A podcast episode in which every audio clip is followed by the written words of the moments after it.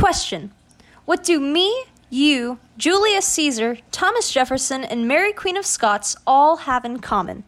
Encryption has played a major role in each and every one of our lives. Us and hundreds of other figures in history. The major difference between us, though, is that we're not all Roman emperors or secretaries of state or even, get this, royalty. And we haven't always necessarily had the same right to privacy and encryption that those figures did. With progress in the field of cryptography, the question arises of whether or not the government should legislate encryption limits and to what extent does each American citizen or private business deserve privacy. I'm Aaliyah Weaver, and on this episode of One Time Pod, I will be discussing the 1990s crypto wars power struggle and its residual effects. Encryption offers two parties the ability to communicate secretly and securely by masking in some way what is called the plain text of a message, resulting in what appears to be nonsense ciphertext. Well, it appears to be nonsense to everyone that isn't the intended recipient. Many types of encryption have come and gone as new, stronger methods and technologies have arisen to replace the more outdated methods, like simply transposing the letters of a message or shifting the letters of the alphabet by some unknown number called a Caesar shift. Today, we see encryption most in the mathematical algorithms that securely store and stream data and communications through electronic applications, or, you know, just simply apps on our phones. But it all started back in the 1970s with public key encryption. Before the 1970s, the most sophisticated and developed methods of encryption were not easily available to the public because they required special training and technologies, making these forms of super strong encryption almost exclusive to the government agency and military officials. The accessibility of strong encryption methods to ordinary individuals changed dramatically, though, when researchers Whitfield Diffie and Martin Hellman published their paper on the revolutionary idea of public key encryption in 1976. This new method this new method eliminated a major problem that previously plagued encryption efficacy the need for a face to face key exchange on account of distinct public and private keys possessed by both parties. Essentially, person A would publish their public key to some media outlet, where person B would use that public key to encode their message to person A. Upon receiving person B's message, person A would use his own private key to decode the contents of person B's message. This process ensures that anyone is able to securely send person A an encrypted message that only his private key works to decrypt, and vice versa for person B or person C or person D. This development set the stage for the works of Ronald Rivest, Adi Shamir, and Leonard Adleman in 1977. These guys released their rendition of public key encryption called RSA, which would ensure that messages remain private and provide a type of digital e signature so that the recipient can confidently identify the sender. Because the government held a sort of intellectual monopoly over encryption software and technique at the time, these inv- advancements in the field of cryptography came as threats to authorities. In the 1990s, with the evolution of personal phones, computers, and the internet, came unraveling the major issue of government surveillance and encryption. In reaction to increasing use of encryption by c- communications providers and manufacturers, the government was adamant about maintaining a sort of backdoor to access plaintext data. In 1998, FBI Director Louis J. Freeh spoke before the Senate Select Committee briefing the overarching safety opinion on unrestricted encryption. The overriding concern now facing law enforcement is how rapidly the threats from terrorists and criminals are changing, particularly in terms of technology, and the resulting challenge to law enforcement's ability to keep pace with those who wish to do harm to our nation and our nation's citizens. This is why the encryption issue is one of the most important issues confronting law enforcement and potentially has ca- catastrophic implications for our ability to combat every threat to national security that I am about to address in my statement here today. Law enforcement remains in unanimous agreement that the widespread use of robust non recovery encryption ultimately will devastate our ability to fight crime and terrorism. Uncrackable encryption is now and will continue with ever increasing regularity allow drug lords, terrorists, and even violent gangs to communicate about their criminal intentions with impunity and to maintain electronically stored evidence of their crimes impervious to lawful search and seizure. Other than some type of key recoverable system, there is currently no viable technical solution to this problem for law enforcement. One of the government's solutions to the encryption issue was to introduce what was known as clipper chips.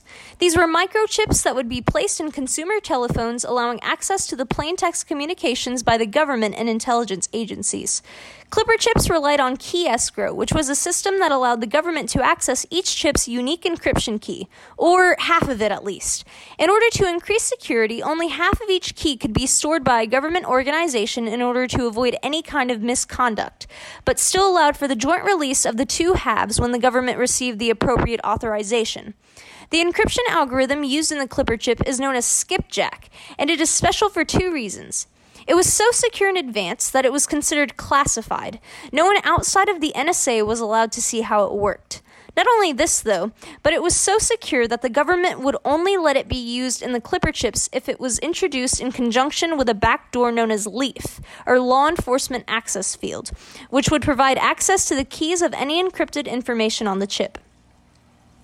The Clipper chip was highly unpopular amongst the general public and among companies who had already been employing encryption, though. Whitfield Diffie, one of the creators of public key encryption, testified himself in front of Congress in 1993, arguing that the Clipper chip is at best premature and at worst will have a damaging effect on both business security and civil rights without making any improvement in law enforcement.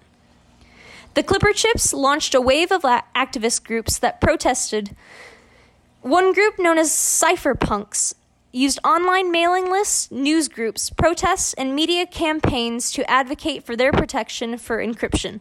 They also rallied the support of the Electronic Frontier Foundation and the Electronic Privacy Information Center, who together gathered an unprecedented 50,000 signatures on electronic petitions and organized panels of testimonies and spoke before Congress concerning digital rights.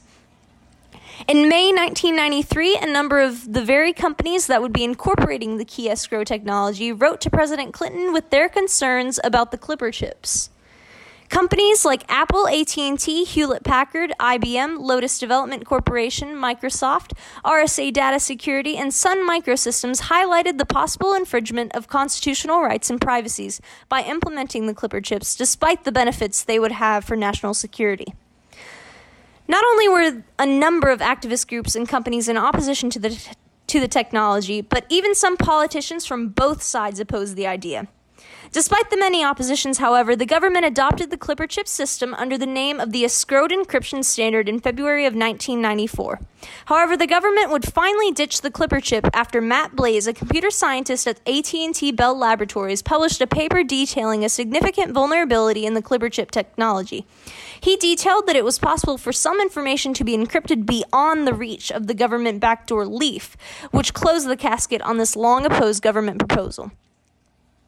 Next up, though, was the idea of commercial key escrow, which would convince companies to employ some form of key escrow requiring a cryptographic algorithm of a maximum of 64 bits. In these versions, though, the government would not hold the keys. Government certified private escrow agents would hold the keys for a company and would be contacted by the government should they ever need access to them. However, many still held res- reservations about this version of what they called the Clipper Chip 2.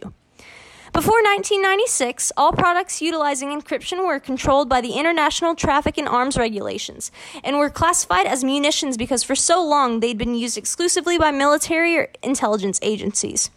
By this, I mean products with encryption keys greater than 40 bits were classified among nuclear and chemical weapons, which complicated foreign export rules and regulations for such products. Americans were allowed to send encryption messages abroad, but they were not allowed to send the tools capable of decryption across the border. These rules were beneficial for the American government because it slowed the spread of the uh, strong cryptographic methods that Americans had adopted. However, this meant that American based computer companies were forced to create foreign versions of their products that relied on weaker encryption that would be permissible to sell overseas. However, making these separate versions of commu- computer softwares was very costly to American companies and would ultimately make American technologies uncompetitive internationally by contrast. For this reason, among many, in 1996, the Clinton administration made a small step towards liberalizing the encryption export controls. Non military encryption items were declassified as munitions and placed on the Commerce Control List. The Department of Commerce created a new category of foreign policy and control specifically for encrypted items those involved in financial transactions, those exported to in- individual customers, and those employing key lengths of less than 64 bits. More pressures to relax encryption control came with the introduction of the Security and Freedom Through Encryption Act, which focused on preventing a mandatory government key escrow system and on removing export restrictions for encryption products and key lengths. In 1999 came just that relaxed encryption controls. The President's Export Council Subcommittee on Encryption had removed virtually all restrictions on the retail export of encryption items.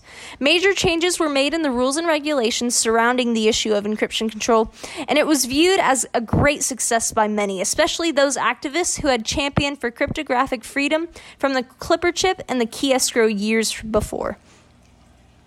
In the years following this whole encryption fiasco, the internet would only become more and more successful as means of secure communication and marketplace transactions.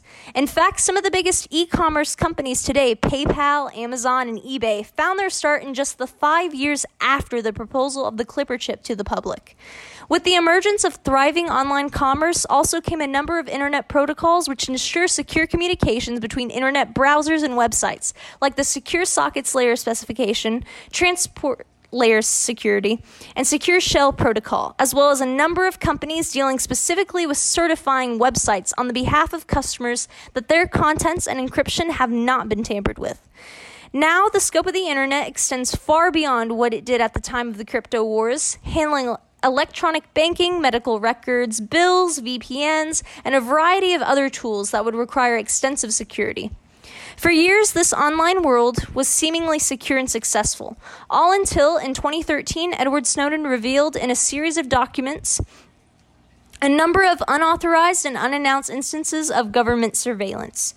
The Snowden revelations brought into light program vulnerabilities previously unknown to consumers in their everyday online applications, as well as some serious backdoors, calling again into question the American citizen's right to privacy and strong encryption.